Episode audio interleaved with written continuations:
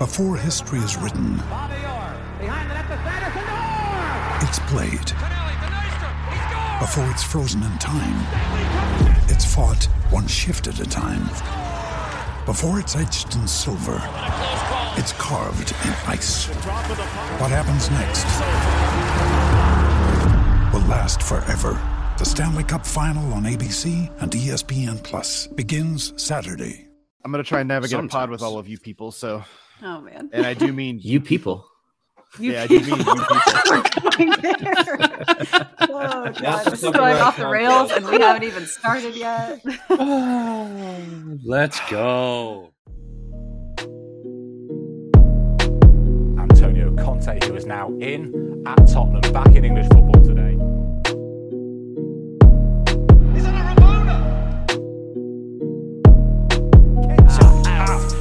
Brown sauce Yeah, is yeah, gone. I, I agree. Busy I drinks is gone.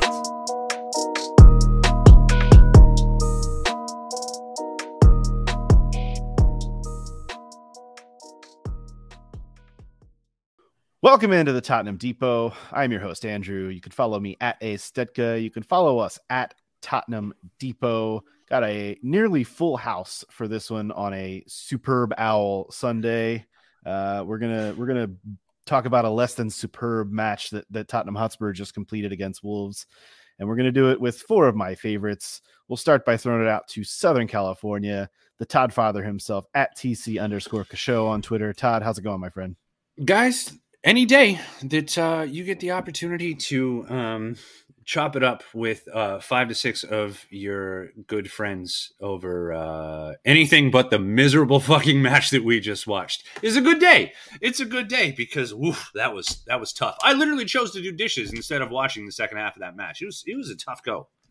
wrinkled hands over watching Spurs do whatever the hell it was they did. Uh, that sounds about right for this one. Uh, we've also got Scott up in the Pacific Northwest. He is at DSM Spurs. He and I are going to fight here in a few minutes, and it's going to be fun and it's going to be engaging. So stick around for that.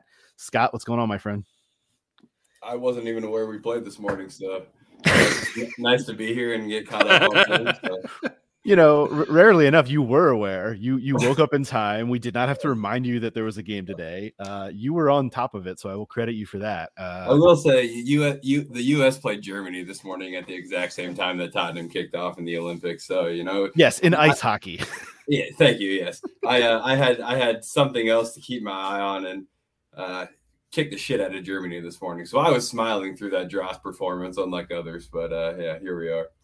Fair enough. We head out to Tennessee at Dakota J. Booth. Dakota's with us as well. Dakota, save us. Um, super nice 2 0 win uh, from Spurs this morning to catapult themselves into the Champions League spots.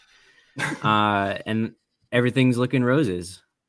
Oh, wait. Today, the part mean- of do you guys mean the Dakota would be team? played by Joe Hart. Yeah, yeah, yeah. We're, we're yeah we're talking about the men's team right now, Dakota. We'll get to the women's team later, but that's uh, that that was I a good sorry. bit there. That was a good bit. Uh, Caroline's going to up update us on on the women's team. Uh, spoiler alert from from Dakota there, but uh, Caroline is at CG Stefco and she is with us as well. Caroline, how are you this morning?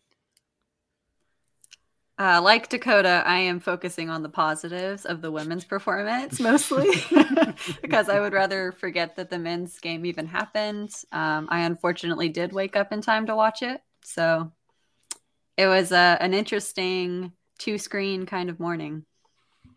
Yeah, it was a two screen kind of morning for me as well. I I, I also had the the women's matchup and a, a 2 0 victory over Birmingham, Birmingham, Birmingham City, uh, which we will talk about a little bit later. But let's start with the men.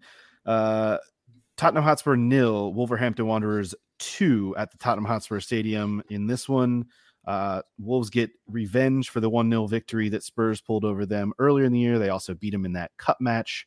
Uh, so nice little bit of revenge for Wolves, but let's let's talk about Spurs in the lineup first. Um, we'll get into what we need to get into soon after this, but um, three changes from the midweek defeat to Southampton.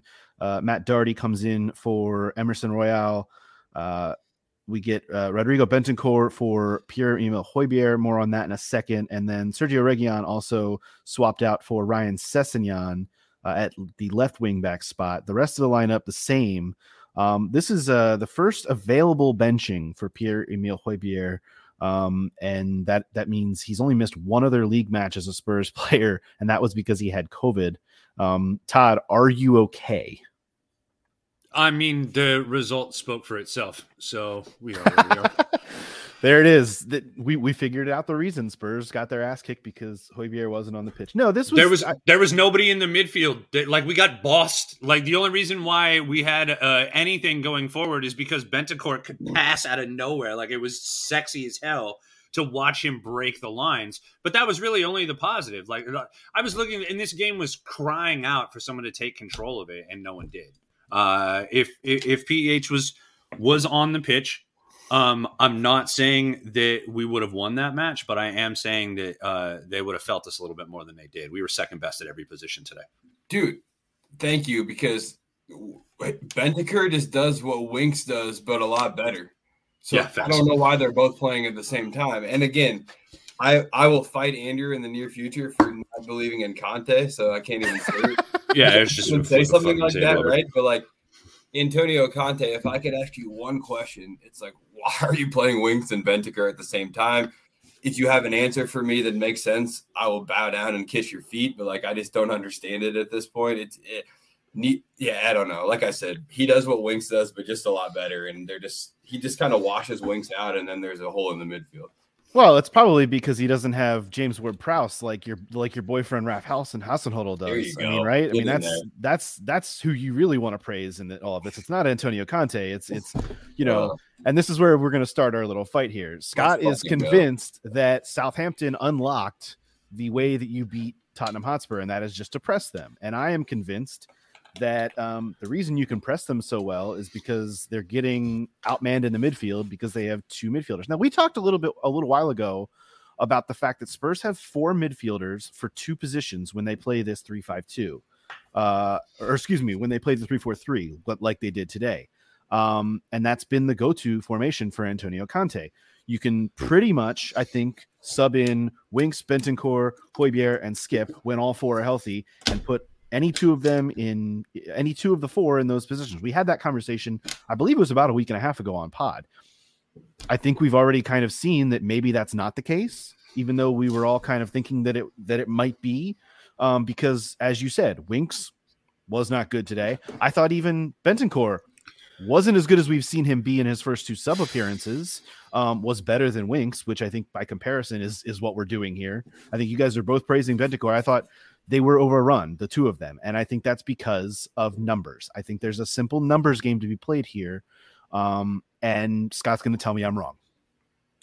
Well, well, I, oh, go ahead, Todd. Yeah, I just want to jump in real quick because I think that there's two points that we're really going to miss as, as as we go into this numbers conversation. And the first is is that everybody who watches football, Premier League football specifically, has watched Davinson Sanchez play football since Jose Mourinho beat the brakes off of him in a Europa League final when he played for Ajax. Says, give that man the ball and press the shit out of him. That's what Southampton did. That's what we saw today. It's specifically on Davinson Sanchez, and he was easily the poorest at the back for us, though Ben Davies did not have uh, one of the stellar performances that we've seen under Conte either. To be fair, that's because for the second half, he had to play as a fucking left back. But anyway, uh, the majority of the game, to be fair. The other thing that I want to say is without PEH in the middle and without Eric Dier in the middle, you've got a natural person playing that point position who wants to get forward in Cristian Romero, which means Davinson Sanchez slots in as the primary uh, um, ball carrying center back, and that's a fucking problem. Right, I think if if you have Eric Dier and or PEH comes back in there, you've got a different conversation to, to be had in that same formation. Now, Scott, please take it. Tell us how uh, Andrew has has missed the boat entirely. Oh, I, you you did you did a portion of my job for me, so I appreciate you for that. I got you covered. But but I, I will say this first of all, in, in, Andrew's world, saying a manager did did his job right is is saying he's the best manager on the planet and should get the Tottenham job. So yes, Ralph Hasenhüttl came out and did a very good job against Tottenham. Now I said very definitively, and I will stand by this, that he showed the entire league how to beat Antonio Conte's Tottenham. Now, we had not been beaten, I don't think, maybe once in the league up to that point, right?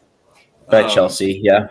Thank you. By Chelsea. We've been beaten once. So that tracks to what I'm saying, right? No one had been beating us outside of Chelsea when we played this like weird 4 4 2, I think, right? With like six fullbacks on the field. Um, all, all he all he did it's it's so much deeper than me just saying he said if you press Tottenham I even went over this in the group chat. It's not that he pressed Tottenham it's that he very specifically found a way to funnel the ball to Davinson Sanchez and then press Davinson Sanchez and make him do everything at the back right? That is exactly how he should the league how to beat Tottenham very specifically. And I said he came in and his literally his game plan that was one of those games where I was at my desk, like no one was with me. I wasn't at the bar. I wasn't with my wife who yells and screams. Did you fucking see that? Like I was by myself watching. I watched every second of that match and analyzed it. Like the only tactics that day were press the shit out of Davinson Sanchez, win the ball, and play soccer. Like it was very, very well approached from him. That's all I'm saying. Today, Wolves came in in the first half, did the same fucking thing, the same thing. We did figure it out at halftime I'm not exactly sure how we figure that out. But then Wolves just literally used the fact that we had two ball progressing midfielders and one who's a lot better than the other to just let us have the ball and do nothing with it. Like w- once we had the ball in the second half, Bentancur and Winks were all he had to do to take control of the game without the ball because neither of them were going to be able to break the lines because the neither of them were going to be protecting the other person. Like if what one of them has to be the one that allows the other one to break the lines a little bit more and give the team a little bit more, I guess, what I would say shape, right? Um, because Bentancur and Winks were really pulling our team out of shape in the second half. Even though we had the ball, there was like this illusion that we were controlling the game, but we weren't because we were out of shape quite a bit, in my opinion, because of the way those two were playing. So I think back to the Hasenhüttl thing, he did a very good job. He sh- he showed if you press Davinson Sanchez, and and really approach that as your only tactic in that match, you'll probably win the ball and you'll probably be able to put it in the back of the net a couple times and then take control of the match. Tottenham does not do well when they're ahead. Um, I do see to the, my Leicester point this morning in the chat, right? But primarily when when we go down, we we struggle, um, and we did again today, right? So you press Sanchez, you're going to beat Tottenham. Um, we're missing Dier, we're missing a Skipp. I know you and I come to terms there, and we can get into that, but but ultimately, that that's my point, and and I just find it hard to argue that Hasenhüttl didn't show people how to pretty easily beat this team right now without an Eric Dier. So I'm not really interested in making this a, a Ralph Who's Your Mama podcast. Like the the Southampton manager is not the topic of of the Tottenham Depot. That's that's fine. I'm I'm interested in Br- Bruno Lage, the, the manager of Wolves, after this match today, kind of pointed out like when when they have two men in midfield, you can overrun them with three. He pointed out the numbers, and that's what they did, and that's what that's what Southampton did. And by the way, Southampton has a really good midfielder in James Ward-Prowse, who you know can can help do that. Wolves have some good midfielders um, on their squad as well. You know, Ruben Neves, ever heard of him? He's pretty good. Um, th- they have talented players who can, when they have an extra man, can help that press and can help pull a player like Davinson Sanchez out of position and press the hell out of him. Th- th- those are those are. I think we're in agreement on those things, and and the numbers are what is helping them in that you mentioned the second half. Part of the reason that Spurs were able to have the ball in the second half, and I agree with your point, it's not like Spurs dominated and, and controlled the ball, but part of the reason they had the ball in the second half is because they were, weren't playing in the, the, the three five the three four three. They switched formations. They were playing four at the back. They were playing. They had gone back to a four two uh, three one with three midfielders, and they were able to control the midfield a little better with that extra midfielder when uh, when Kulusevski came on. So and it made a marked difference. You're right. It made it did. It made a it, well, and you're also having having to factor in the fact that Wolves are up two 0 at that point and sitting back and packing it in yeah. a little more. And so you, they, besides United, give up the least amount of goals in the league. So I, I mean that's correct. They're that's they're a solid defensive team. Yes. Yeah. I, I, think all of those things are factors. That's that's why it looked different in the second half. Is because Spurs changed their formation yeah, and they did something different. But they that's what I said. We made the adjustment, but Wolves were still very much able to control what happened in the match. So the so, 4 one's like it's not the answer. No, I'm not saying it's the answer, but but you saw why it was better in the second half. Those are the reasons. And and here's where I say Antonio Conte has forgotten more football than I will ever know. I am an idiot. He is a genius in these in these factors, but what I have seen is and this this goes I'll go directly into the Skipp Dier point that you made. This team was missing Oliver Skipp today, who has been a revelation as a 21 year old midfielder, and it was missing Eric Dier, who has been a damn good leader at the back and and a massive part of this three center back system since Antonio Conte has come in. He was a massive part of of of of the defense even before Conte came in, but since he's come in, he's been the the leader back there. When you're missing those two players and you try to plug and play with other guys in this squad, this does not work as well as it should. And in my opinion, that's where the manager should be trying something different to get by whether it's the 4-4-2 that we used against Chelsea, which by the way, I don't think even in a 2-0 loss that Spurs got their ass beat by Chelsea. I thought they played okay in that match, but Chelsea are a much better team. Or whether you do something like play a 4-2-3-1 or if you want to be stubborn because you're Antonio Conte and you play three center backs all the time, play, try a 3-5-2, absorb pressure, absorb and counter. Play play Jose ball do something a little bit different when you don't have your full string squad. Dakota disagrees, and I want to let him get on this because I know that you know I know you guys disagree with me, and I want to let Caroline chime in on this as well. But Dakota, why am I so wrong that when you're missing two of your better players, you should try something different? Uh, because when they come back, you can't just automatically switch back and expect to play the type of ball that you need to play. Uh, you need to you need that consistency. You need to play how you're going to play and the players need to learn the system. They need to know how to play so when players are missing, if someone gets hurt in the middle of a match and you need to sub someone in, they can do the job. I mean, these guys are these guys are learning a new system on the fly pretty much, and that's kind of a difficult thing to do. I personally don't think we played super bad today outside of a 10 minute spell.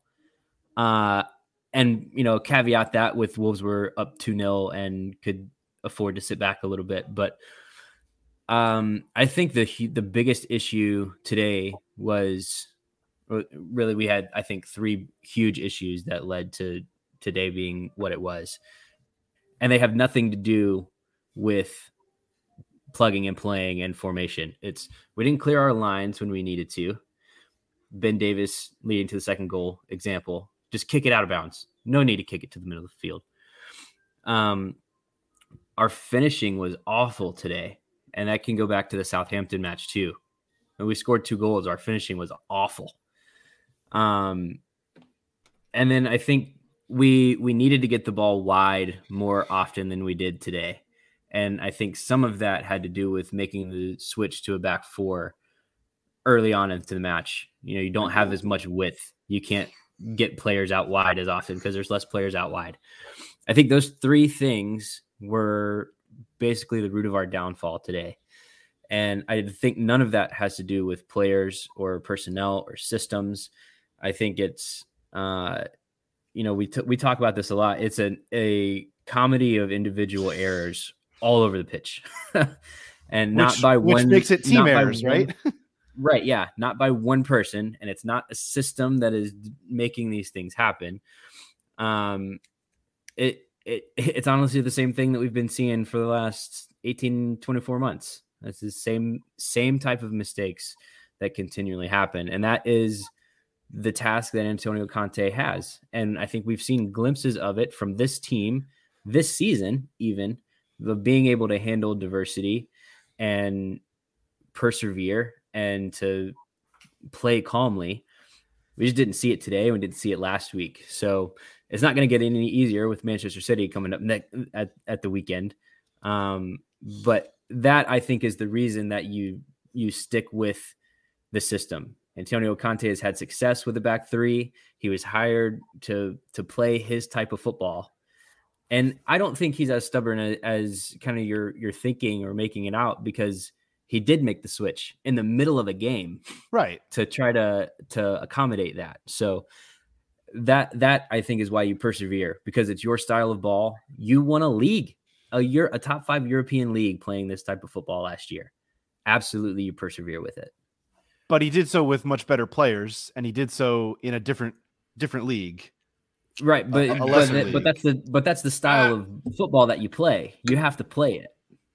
I, I so I, I get what you're saying, and I want to let Caroline jump in here because she hasn't had her say on this. But it's it's it's a matter to me of the best coaches and managers in any sport will adjust to the personnel that you have not to the system that you want to play. It's not as simple as plugging and playing. And again, I'm not I don't really disagree with anything you said there, Dakota, but if you don't have certain people available to you, you cannot continue to just ramrod the same square peg into round holes. You have to make adjustments. Caroline, am I am I completely out of bounds on this? Because like I said, Antonio Conte is smarter than me, and I think he's smarter than everyone on this podcast. I don't think you're out of bounds. I do think with the lineup, Conte did try to make a bit of an adjustment, not to the formation, but to the personnel. So he brought Doherty in today. I don't think it worked, but an attempt was made to rectify that issue. And then same thing on the left flank, you know, Reguilón didn't have a great game last time. So I don't blame Conte for bringing Sessegnon in and trying to try something new. And frankly, we were all clamoring for Bentancur to start. You know, he didn't have a great game today. Like he had a few great passes, but overall, he kind of it seemed like the whole team was just affected by this mood of like I don't know, sloppiness and it when you look back at the Southampton game, these were two home games and in neither game did we take the game to the opponent as we should have been. And it comes down to Skipp, I think, is a huge part of that because he he is the one who's usually controlling the game from the midfield, making sure that we maintain possess- possession, you know, regain possession. He's always the one who's coming in um, to to grab the ball. So I, I felt like his presence was hugely missed, even more than Dier. Um, with the defense, I think that we we got kind of unlucky a couple of times, you know, with those goals and the fact that usually Hugo would have saved both of those goals, and he just he was having a bad game today too. So, and I, I hate to criticize Hugo, like it breaks my heart, but he he should have done better on both of them. Yeah, Hugo wasn't great. That's that's for sure. Go ahead, Todd. I, am just I'm over here frothing at the mouth. At I know you are. The absolute fucking disrespect for PEH. I'm just losing my mind. The man has literally started every single match save one since he's been at this club that he was available for. Like, I, it's just like to say that it's everybody. And I've been the one on this podcast saying that Oliver Smith, Oliver Skipp is Tottenham's best midfielder up until Bentancur got here. I'm the one saying that, and I agree that missing his presence is a huge thing. But to say that PEH is not the metronome for this team by which it ticks, I mean, it clear, in my opinion, we were a wayward ship in the midfield today, and PH didn't get off the bench. And I don't think that those two things are uh, mutually exclusive. Can Can I just say I think Pierre really brings a lot more defensive solidity to the midfield. Like I always feel safer when he's playing, but I do think Oliver Skipp is usually the one who's actually helping us progress. I agree. That's just the way I, I see I it. I agree. No, you're absolutely right, Well- and I think that that, that Bentancur did a great job with, like you said, breaking the lines with a few passes. But defensively, we were crying out for that shield in front of our central defense, and, and that's where PEH really comes in. That's where Yeah. Oliver Skipp tracking back. How many times have we watched Oliver Skipp come flying into the box with a, a, a goal saving tackle from nowhere? And, and that's we're mm-hmm. missing that. That's not something as as much as we love Winks. We're, we're, we're not getting that from him. I was just going to say, I don't think there was a good uh, agreement between our two midfielders today. Like, I don't think they fully understood who was doing what. Like, they seemed to both be trying to do the same thing at times. And there really needed to be more of a balance. And we didn't have the balance today. I think again, Dier and Skipp, we we all agree we're missing tremendously, and we can talk about Dier, but on this on the Skipp piece, I'm right there with you, and I think that's kind of what I was saying about Bentancur and and Winks earlier is in in in in a two man pivot, or you know a two person pivot, I should say. One one of them needs to just play very simple simple soccer in the midfield, and just Skipp does that so well, right? win the ball, find the open man, get the ball forward to the open man as quickly as possible. Let your partner be the one to take the chances and, and make and take the risk right? Bentancur can do that well, and I think PEH actually does that very well. I think PEH is a little bit more box to box than Bentancur, you know, as far as what they're able to provide. Bentancur's probably a little going better going forward, right? But we only have my point is we only have one midfielder right now who really gives us that just simplistic let my partner go and take risks and and get expressive midfielders and that Skipp and we're missing him big time um and we're missing Dier tremendously. And I'd love to go down that that that rabbit hole. I won't quite yet. I don't want to change the subject, Todd, on you, but um, but but Skipp is is just a gaping miss right now for this team. I I know how Todd feels about about Højbjerg's form in the last month. I, he doesn't. Uh, uh, correct me if I'm wrong, Todd. You don't think he's dipped off at all? I'm not saying that like the game against Southampton was his poorest game, but the the game against Watford before that, the game against Chelsea, uh, or excuse me, the uh, the game against Chelsea, he was easily one of our better midfielders. Like the thing is, is that the guy's going to give you a seven. He's going to give you a seven. He's going to give you a seven across the board. Is he going to be the best player on the pitch? No, but is he going to do the stuff that allows the other players to play their best on the pitch? Absolutely, and we missed it terribly today because there's because there's no doubt in my mind that like like for example when i saw the lineup came out came out without Højbjerg, i was not surprised by it is what i'm trying to say. I was not i was not even really upset about it. It was more like okay he's going to give Højbjerg this game off.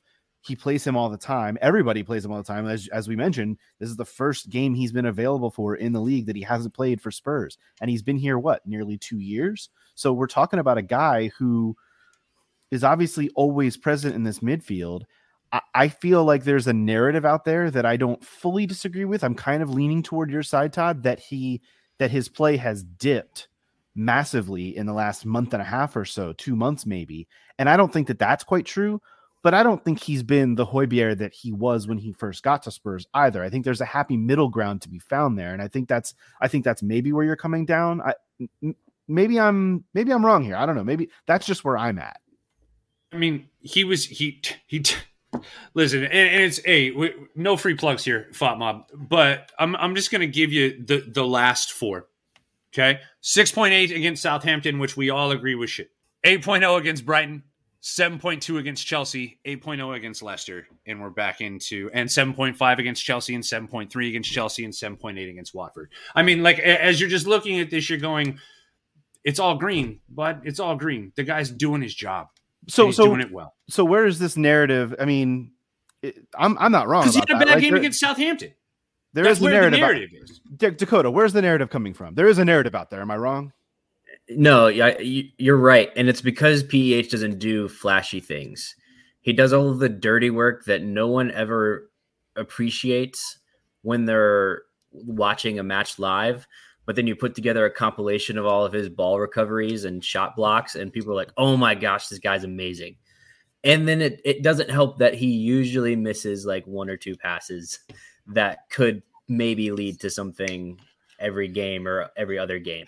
But passing is not his strong suit. That's not why we bought him. That's not why we play him in the middle of the park. We play him in the middle of the park so he can run run the show and protect our back line who I don't think anyone will argue is not like super great. so we we put him there as like a shepherd basically to make sure that all of the sheep behind him are safe and sound and that he can just uh, get the ball to someone who can unleash the danger moving forward.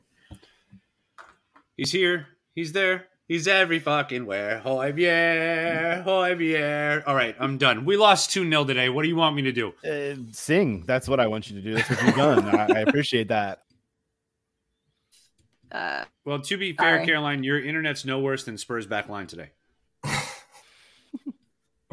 Well said.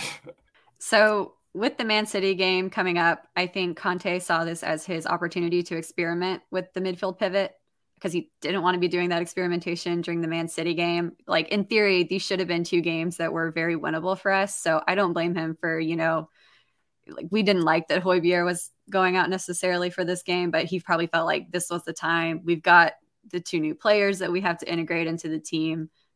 The good thing is that we do have the midweek coming up where they're in training and they can work on this not in a game environment. Look, I think that's really fair. And look, Yeah. it's it's funny. I'm going to be the guy that says, "Don't play two midfielders against Man City. Pack more guys in there. Play a 4-4-2. Do something different." That's just going to be my opinion because I want us to pack our own box and then try to hit them on the counter because I think that's the only chance you're going to have to to get a result against a team like that. But I hear you. Try at least if he's trying something different. That's all I want to see, and that's kind of goes to the point I made earlier about Conte. And if you don't have certain guys don't try to to to, to plug the the square pegs into round holes. Try to do something a little bit different. Um, so I can appreciate that for sure. Um, I think when it comes to Højbjerg, we're all like nobody's super down on Højbjerg. This is the first game, like we said, that he's missed that he's been available for. Um, his first league benching, if you will, at Spurs. So, Well, Scott, go ahead. Yeah, no, no, no. And I just think a lot of this goes into the market. And I'm not saying like back the fucking manager. Look what happens when you don't back the manager. Of course, it's very challenging to get players in in January, Yes. but we're still missing a center back because again, when I say we're missing Dier. To play to play in the middle of a three, you have to be somebody who is just like I'm in fucking charge. No one's else is going to tell me what to do. Like I, w- everything goes through me, right? I, I, we're, we don't have another person to do that. Like Yeah. you have to be like, I'm the biggest fucking person on this field. Fuck everyone else. Like Dier does that very well, and I'm not even joking. It's like that's the mentality you have to have, right? So You're you're, that. You're Um, absolutely correct, Scott. I, I- just want to jump in on that point real quick uh, to to kind of follow up on it. That's what Maguire a lot of the time brings brings to United. Like he's technically not fantastic, but he gets out there and he throws himself around like a brick shit house. And that's really in a lot of ways what Dier does is he marshals the back. Romero is legitimately a Rolls Royce defender, but a back uh, uh, you know a marshal of the back line he is not. No, exactly, man. 100%. We don't have another one. So we're missing that. And then to, to my second point on this, on the window player personnel, blah, blah, blah. You know, it's a shame that it didn't work out with a few guys we just loaned out because I, I think, you know, they could have been these pieces. But we have right now, we have one defensive midfielder in Skipp. We have a very good box to box midfielder in Højbjerg, and we've got two deep lying playmakers in in Winks and and Bentancur. We have no attacking midfielder, and we we don't really have a true central midfielder, and we have one defensive midfielder. Um, and I think that's what Conte is trying to figure out right now. How do you fit those pieces into a two-person midfield? Maybe that does beg Andrew's question: Do you use three? That will beg the question: who's the attacking midfielder in a three-man setup we don't really have one right so there's a lot there's there's definitely a lot that goes into this conversation but right now with a defensive midfielder two deep lying playmakers and a box to box midfielder you you actually don't really have that great of options as far as a, as a double pivot goes so i will give you some credit there but it begs the question where do you go and we don't really have that answer either right now. And, and Conte is just trying to figure that out, right? He's a world class manager, probably number two to Pep, maybe number one. There's all kinds of bullshit subjectivity that goes into that, right? But he's a very talented manager. He's just trying to figure that out, in my opinion. Um, and he's missing Dier. Dakota, I I'm think- curious. As I'm curious as to your answer to that because I think it's going to be the same as mine. Yeah, well, I don't know, maybe. Um, I, I, I think Bentancur is more of a box to box, um, than deep lying. I, I think we've. So I, I agree with your numbers. I just would maybe s- switch the names around. Um, and I think I, I, what you can do is what I think we saw a little bit with Jose. You, I think it, it's very feasible to drop Lucas into the midfield to play that attacking midfielder role. Uh, you could put uh, in the midfield, let him play that role. Um, I I, don't. just don't it- think it that gets helps us in the middle, though. It helps us going forward. Right, but but if you've got a true defensive playmaker, or sorry, defensive midfielder in there in either or both of Højbjerg or Skipp, we've seen the results say that our defense is fairly fine, and then it just becomes about scoring goals. So but it, I think. Oh, sorry. Go ahead. My bad.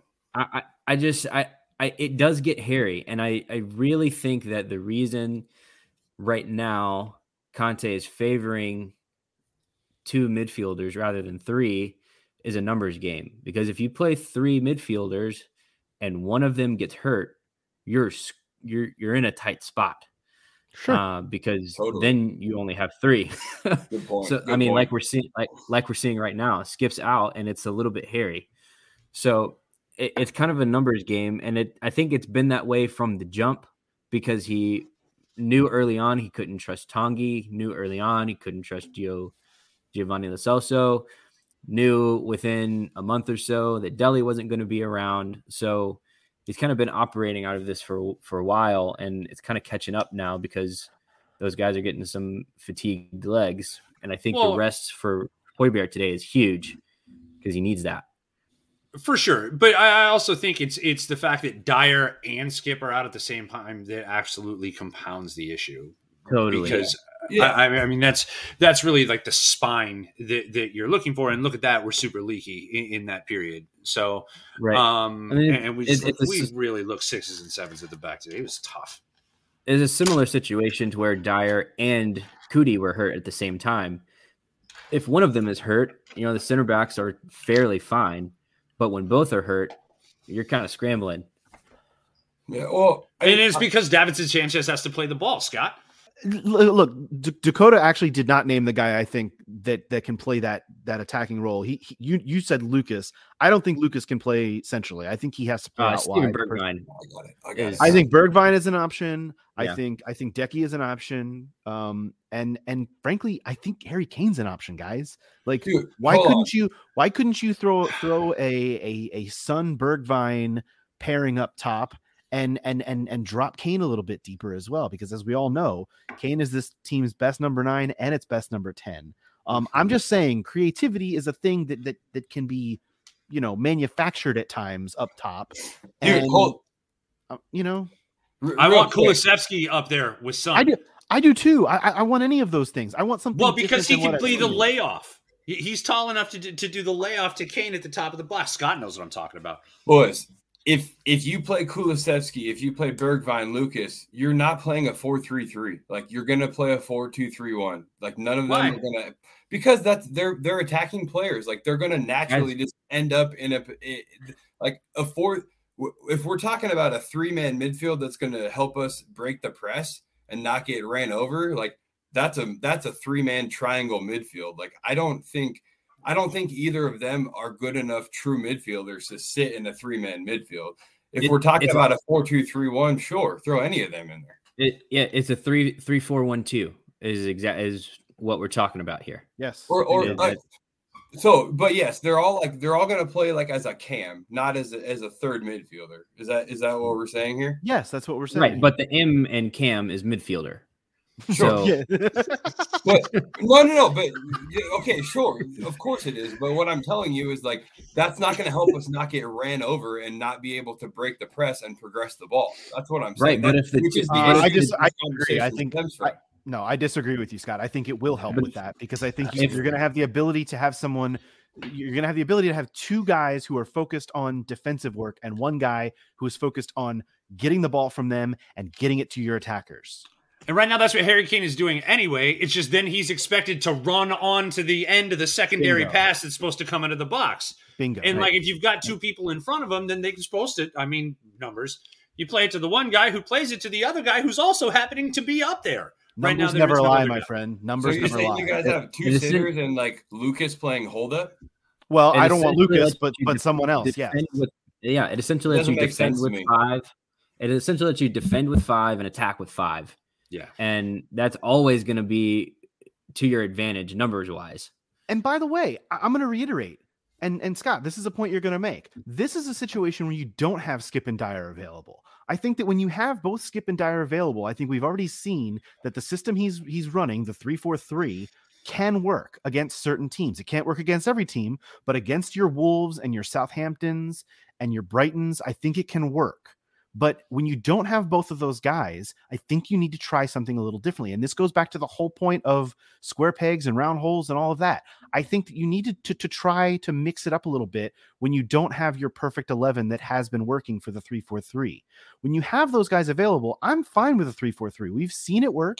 And granted, it's not going to work against everyone, but you can run it against certain teams and have it be fine. But when you don't have those players available, show me something a little different. Show me a little bit of creativity. And it doesn't have to be an abandoning of a three center back system. I, I don't mind if you try it, like he did today, by the way, after 20 some odd minutes when he yanked Ryan Sessegnon off the pitch and he switched to, to, to a four back.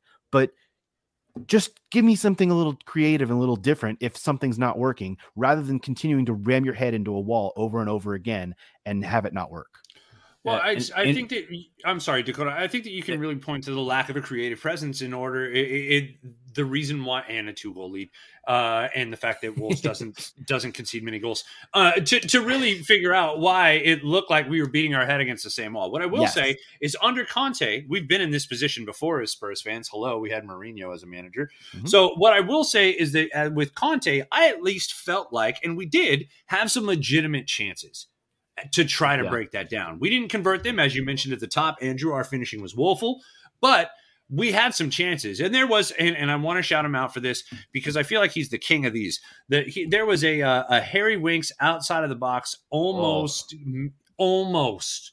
He's, Oh. he's he's got a career full of them rattling the the the crossbar against Chelsea like just just a bunch of times where Harry Winks has almost been the hero for Tottenham and today was another one of those to kind of get us sparked in the right direction.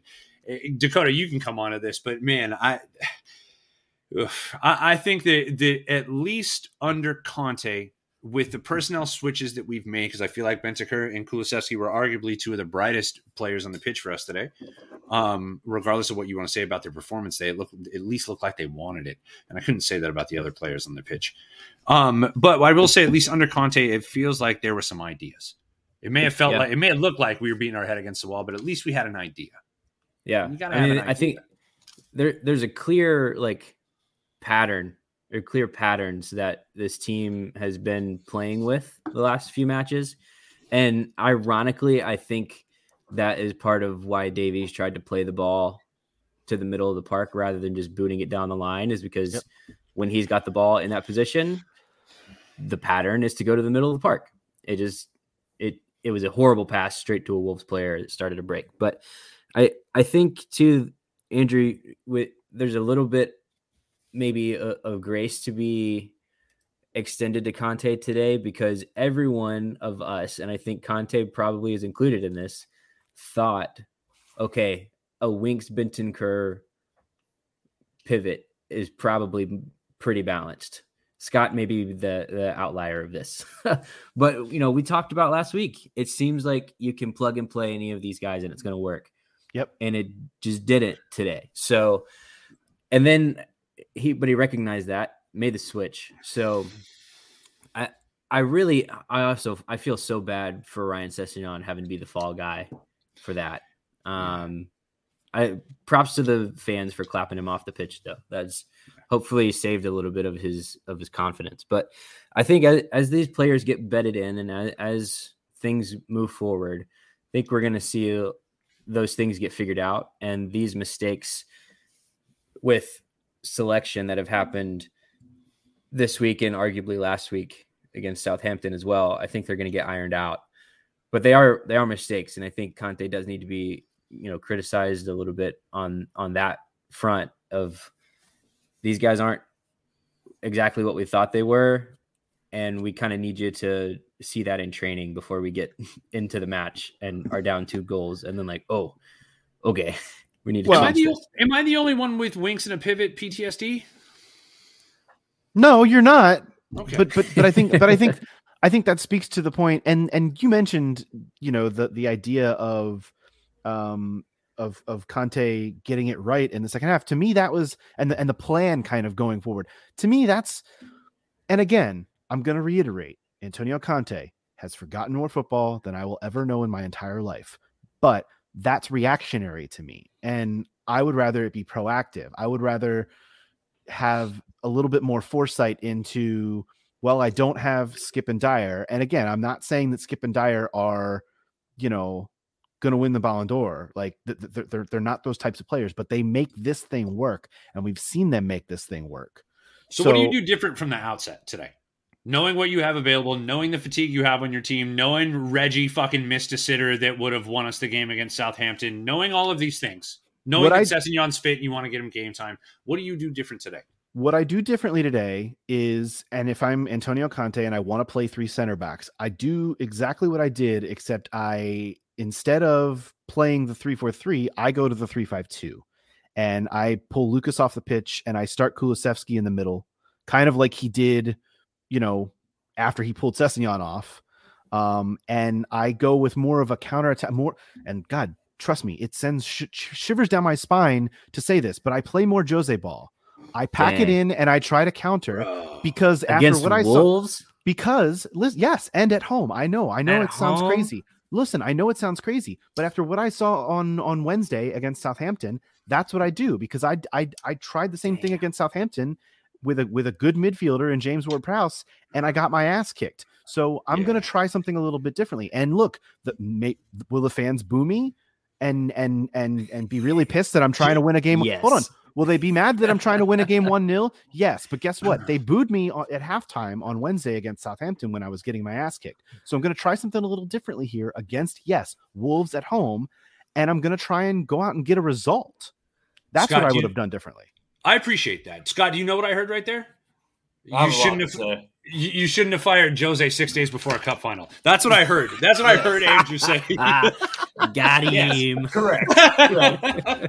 Dakota, you go ahead and then I'll get in here. I just, for, for, for, for our listeners, I just gave Todd a very silent reaction, a one fingered reaction to that call. You're gonna have to check out check out the TikTok for that one, Dakota. There's one Yeah, less league yeah, cup in look the for cabinet the than there should be right now, but uh, you know, Um, we'll, we'll no, but am I, am. I, but am I crazy for saying that?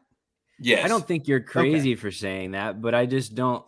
No, I, I, don't you. think that's con- I don't think that's the way Antonio Conte plays And football. I, I agree with you. And look, I know that it's very Monday morning quarterback to, to to say something like that because of because of the result that happened. But look, Antonio Conte kind of did exactly what I'm saying. He did it in a different formation, but he was reactionary. After they fell down 2 0, he ripped Ryan Sessegnon off the pitch. And Dakota, I'll echo your sentiments. Uh, sucks for him. But granted, he didn't play well. He wasn't a part of it. Um, and, and it's unfortunate for a guy like that who's not getting regular game time. Reguilón has been dominating the left wing back spot, and for him to come in and start and then get yanked after you know less Like than a half of 26 football, yeah, it was like 26 minutes or something like that. That sucks for him. But the the the, the reactionary thing that Conte did tells me everything I need to know. Is that he eh, not not only did he have to react because of the way the game was going, but i- i- if something different could have been done, he probably would have done it before 26 minutes. Yeah. All right. So, like, sure, we can say we can play the three five two. Just do that. Lucas, uh, Lucas has the cam, whatever. Like Conte didn't do that, and there's a reason for that. Like I'm not going to pretend to know what that is, right? Conte is we the biggest brand in, in the most growing brand in the world right now pays the dude twenty million dollars to coach the team. Like I'm not going to pretend to know why what the reason is, but there's a reason for it. I assure you of that, right? So I, I, I, all that happened today, I can sum it up for you very simply.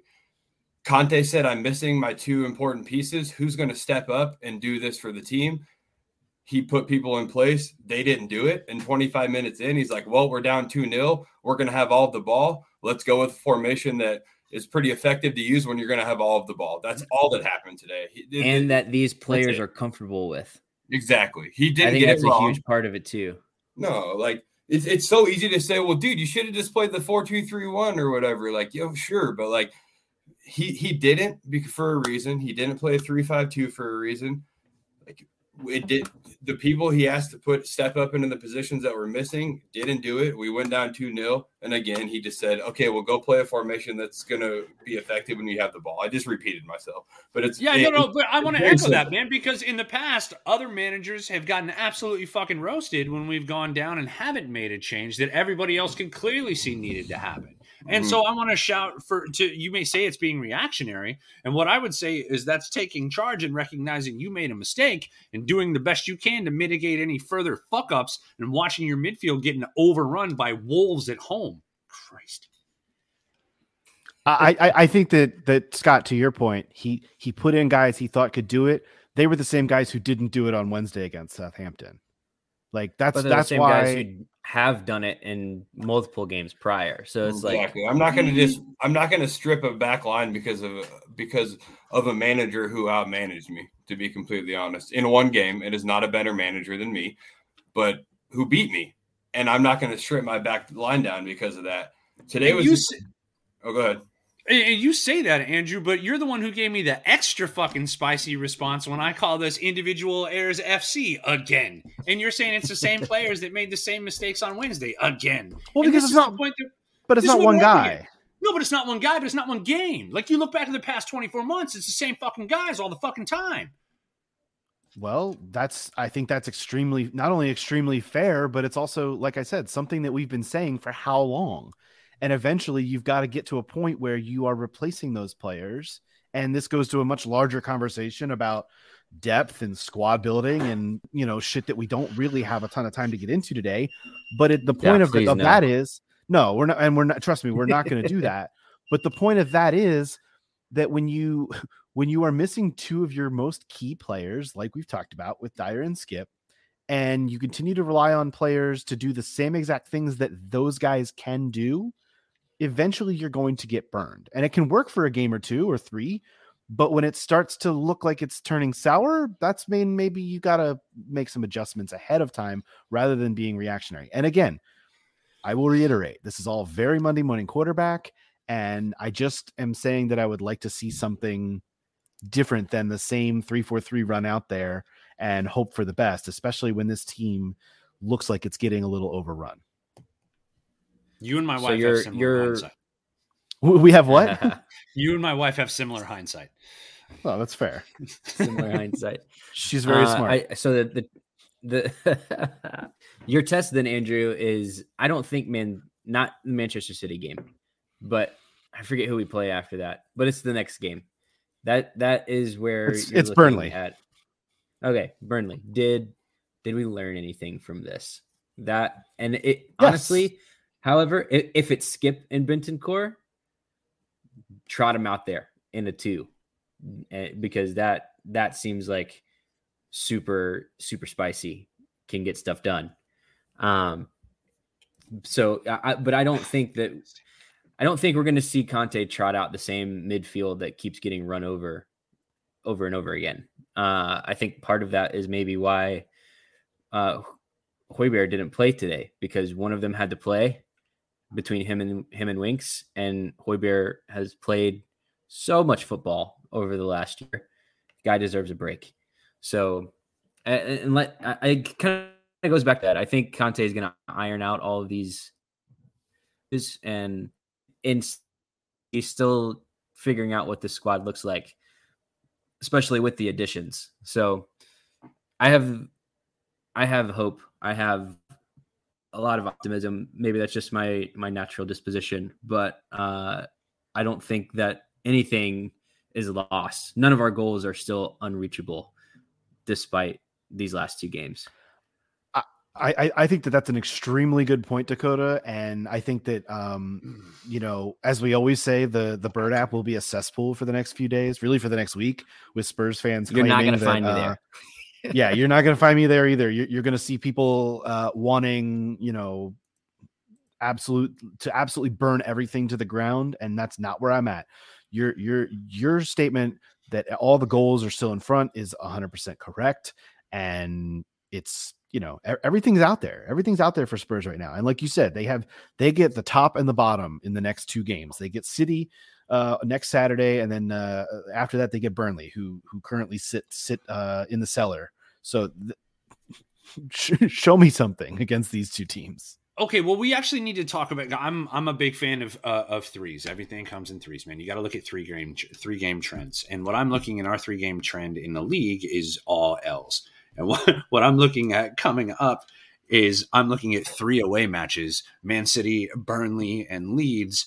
And then we got to come home for Everton, and then uh, Old Trafford for United, and at home against West Ham. Like, like th- as you're looking at the next three matches from here, just bucket these last three matches. This has been a tough go. Hopefully, hopefully we get Dier or Skipp or both back for these next three matches that are all on the road, and we're an entirely different side on the road. And so I don't know what you can hope to expect out of this, Andrew. And yes, top and bottom, but Burnley just got an influx of new players. They're getting suited in. We don't know what to expect. And Burnley, Turf Moor, fucking February. Are you serious? Are you are you saying you don't you don't you like? I think what I was trying to echo from Dakota is that I, I am not super discouraged by this. Are you saying that this is these three losses on the trot now in the league are like a real kneecap to us? What I'm saying is, three weeks ago, we were talking about all the games we had in hand, and if we this and if we that, and three L's later, we're sitting in eighth, looking up at West Ham and Wolves and that scummy fucking bunch down the road. And we're not having those games in hand conversation anymore because we literally pissed those away. So now we got to go see the champions who we said we were second best on the pitch today, all over the pitch today. Well, they've literally got two teams that would have played better than us. Mm-hmm. And one of them is going to sit on the bench for them the entire time that we're playing. And we have to then go to Turf Moor in fucking February, which my thoughts on Turf Moor have been well documented on this podcast. And nobody wants to play football there in, in, when it's shitty outside, and especially not Tottenham Hotspur. As we saw over the last few matches when it's been pissing rain outside, we're an entirely different side where we can't be pretty and fast. And we're not built for this right now. And it's showing. Yeah. And then you got to go to Leeds. And, and for whatever reason, we always play a just suspect against a bunch like Leeds. So I, I, don't know, man. I'm not feeling super confident. And when you look behind and you look ahead, I don't necessarily feel in a very good spot about where Spurs are at the moment. I, I, I think I will just add to that. Um, there's every reason to think all our goals are still very attainable and can be can be accomplished for sure. Um, I'll preface what I'm about to say with by saying like the sun is shining and the vibes are rolling and life's good. But I will also say on the Tottenham side, I suspect that things might get a little dicey over the next four weeks. Um, and I also don't think any of us should be super surprised when that happens because, yes, Conte had a great first 10 matches. He's a fantastic manager. I'm not going to say there was a manager bounce, but if there ever was one, it's going to be exacerbated by a guy like Conte, right? When you got somebody like Harry Kane up top and blah blah blah, Hugo Lloris at the back, um, and things could be fine in four weeks. But I also will just say that things might get pretty dicey for the club, and you know, so be it if it does. Caroline had some Wi-Fi issues, but she's back with us. Are you doom and gloom, or are you kind of more where Dakota and I are on this and thinking we'll we'll right this ship. We'll we'll be okay. Not everything is uh ending. I do tend towards optimism, and I, I've been sitting here looking at the table while y'all were debating, and I don't know. It's it's daunting. Well, I do think we could we could still talk about those games in hand with some optimism because we haven't played them yet. They haven't been lost. You know, the last few games have not gone well, but those were, you know, our regularly scheduled games. So it's a totally different thing.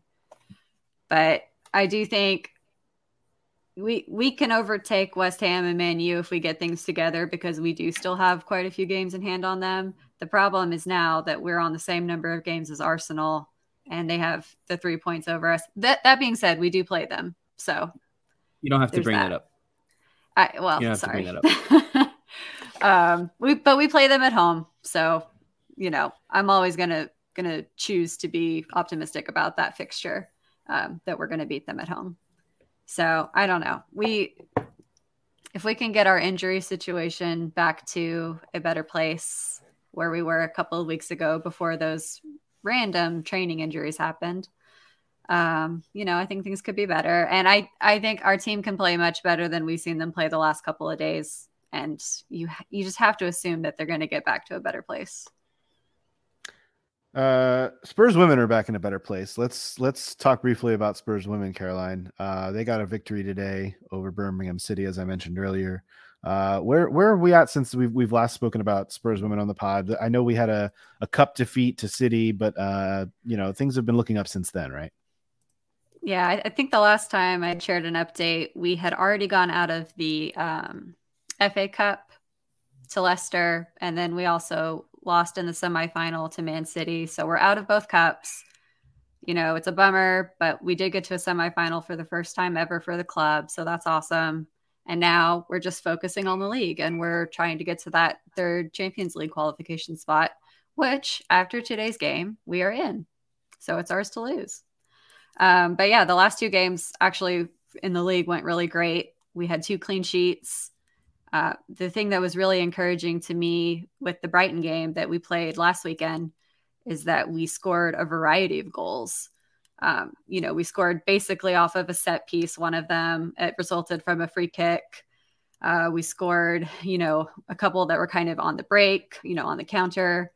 Um, and then we're still also finding ourselves able to complete those scrappy goals when it's a, you know, scramble in the box and showing that tenacity. Usually it's Rachel Williams uh, that comes in clutch, but I think today it ended up being uh, Ria Percival who got one of those goals. So that was really great to see.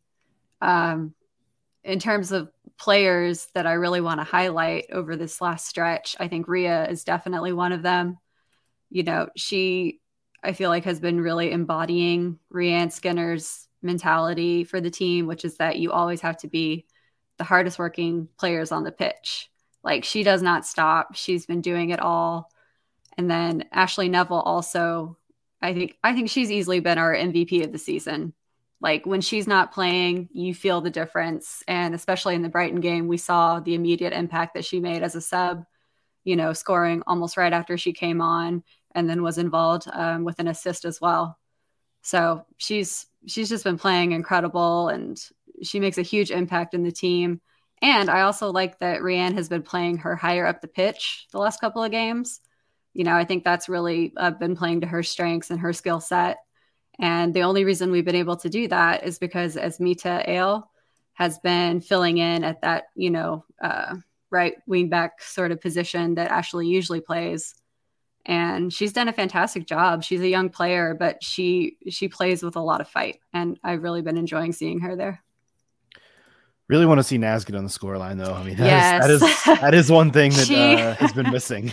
she's had a lot of opportunities in these last few games and actually in the man city semifinal she had our our only shot at you know chance of the game basically and Clear chance. if if she had made that we could have been one nil up and you know who knows what happens from there but yeah like she's getting into all the right positions i think she she links up really well with her teammates it's just a matter of finishing with her so hopefully she gets there Yeah, a little bit of time off now for the women. They return to action uh, March sixth, so almost a, almost a month, three about three weeks off.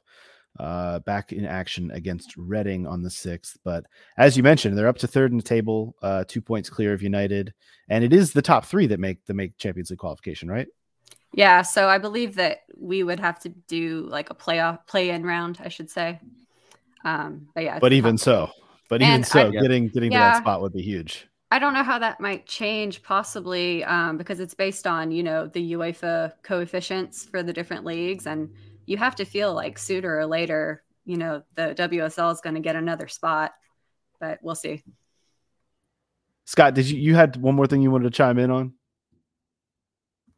Yeah, I did. Um, maybe maybe just like my closing thoughts, if there were such a thing. But Please hit us hit us with your closing thoughts, Jerry Springer. yeah, right. I uh, I, God, I uh, I obviously as a fan who's been to the stadium one time and lived in Seattle, I certainly don't don't want to tell anyone paying money to go to the stadium and watch what to do, but. I just I think all the booing is distasteful, right? Like it's two losses on the trot at home. I get it, right? That's actually really really not good for a club in our position, right? That's not a good look at all. And that's why maybe I'm more concerned than others on this on this call right now, right? With our form, but the booing is is not it- it's not a good look. Um it's very childish in my opinion and this club has been in far worse positions and wasn't booing its team or fans weren't booing the team, right? I, I've been a part of those far worse times, right? Um, and there's been much, much worse times than anything I've been a part of, right? And the, and so I just think we- we're we're kind of turning into this honestly just like plastic-ish fan base at, at the stadium at times, right? And I hate using that word, but uh, you know, again, I'm in Seattle. I've been there once. Half that stadium, you know, well more than half that stadium doesn't know what this podcast is, right? So whatever, but I do think it's worth putting out into the universe that it's just not a good look, and I would ask the fans to to just not do that type of thing, right? Absolutely I, agree. I I- I think that's really well said. I mean, you know, I, the the I think the plastic-ish comment is is gonna open a lot of eyes, but I think it's not far off at all. I think it's something that is a much larger scale and bigger conversation that that that should be had about where this club has been, or was in you know 15 20 years ago and where it is now and where it's going. I think a lot of fans and we see this a lot on the bird app and i mentioned this earlier. I was just that place yeah that place is going to be a cesspool for the next seven days. We all know or six days until the next match. We all know that. Um just Well, stay away And- and- Well, how much? How much of that? Tra- how much of that behavior translates to the stadium? I mean, to Scott's point, like how many of those people are actually on the Bird app at the same point in time trying to pour gasoline on this fire? I, I, I I would know. say that there is a, and I've I've voiced this before. There is a growing, growing mass of YouTube brands that are really, really drumming up a lot of this bullshit, in my opinion. Um, but I suspect this also. I would say the older generations, or you know, the the headier Tottenham fans, they are upset with ENIC when they're booing, right? And the younger generation is upset with losing a game, and that's why they're booing, right? The the the younger generation is the ones who are just in a really silly manner booing a bad result where I, I do understand the older generation is often booing at, at the ownership right? Which i support the ownership. I don't mean to, to open up that can of worms. So i think there is layers layers to the way fans are acting but for sure there exa- there is exacerbation amongst the social medias that that is spilling into the into the stadium in my opinion it's hard to argue that And I think it's a bummer that these were our last couple of home games for a while. And this is like the mood that the team's going to be carrying into the, let's call it the road trip. You know, kind of a bummer that I think the, pan- the fans could just show a little more patience. Like we, we have to remember that we do still have a fairly new manager. We have some new transfers that just came in, you know, think things are going to get better. I have faith in that.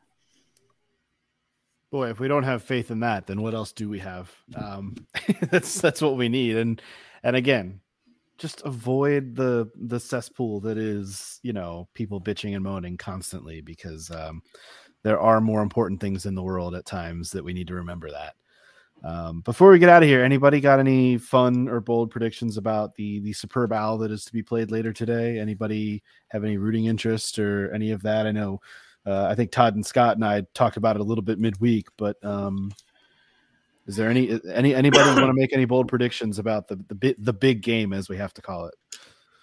Yeah, I, I'm when I'm looking at a situation like this, and my teams aren't in it. Um, I just I root for good storylines, and I think the the Joe Sti- Joe Shiesty storyline is Joe very cool. That guy's, that guy's very easy to root for, and and I like the way he does business. Uh, but I also really think that Matt Stafford is one of those consummate pros, right? And I like the idea of him and childhood buddy Clayton Kershaw both winning rings in LA. I think that that's a cool storyline as well. So I hope for a good game. I hope for a cool storyline, and, and I think uh, no matter who wins, we're going to get that. Burrow's almost too easy to root for, right, Andrew? Yeah, as a as a fan of a team that's a division rival of his, um, it's a little awkward for me because I am uh, really hoping the Bengals do win today. I'm I'm I'm not only uh, mentally invested in it, but I'm financially invested in it, and uh, I would like to see it happen. It would just be a cool thing. But yeah, it's a little awkward for me uh, liking that guy so much because uh, I shouldn't. I really, really Yeah. shouldn't. Uh, I think it's. But, I think it's also fun for a lot of our UK fans to know that like a lot of them are looking forward to to the Super Bowl as well. I was chatting with our good friend Holly Agambar a little earlier on her. She was doing a live stream during the game, and I was we were going back and forth a little bit um, about the Super Super Bowl, and uh, you know I think it's fun the, the the the kind of the global reach that it has, uh, even not even just for American fans, but for folks around the world, and and and folks over there are going to be waking up at you know the middle of the night to watch the game uh, because of the time difference. So it should be should be interesting. Hey, 2026, Tottenham Hotspur Stadium. Yeah, that's a whole other thing that, we- that we didn't even bring up. That that there's uh, rumors out there that that Spurs could be bidding to host the Super Bowl uh, in a handful of years. That's a a whole nother can of worms that uh, that we could get into down the road. But uh, we will get back to you guys next week following Manchester City, and uh, a lot more to talk about coming out of that one. Uh, for Caroline, she is at CG Stefco. Todd is at TC underscore Show. Scott is at DSM Spurs. Dakota is at Dakota J Booth. I am at A Stetka. Follow us at Tottenham Depot on Twitter, Instagram, TikTok. Rate and review. Leave us the five star review because we uh, deserve it, and because you you've stuck with us this long. Uh, why wouldn't you uh, share the love and spread the love? Give us those uh, those good ratings and those good vibes. Leave uh, the comments on the socials and whatnot. Until next week, when we chat at you about Manchester City Spurs. This has been the Tottenham Depot podcast. As always, come on, you Spurs. Thank you so much for stopping by the Tottenham Depot. Thanks to Scott Bird for our intro music, as well as the tunes you are hearing right now. Thanks to Dakota Booth for our artwork. Thank you as well to our spouses who put up with our obsession with this football club and for all that they do. And thanks to you, the listener, who really makes this happen. Supporters make this club, and you, the listener, are what make this podcast possible. Be sure to follow us on Twitter at Tottenham Depot, and as always, come on, you Spurs.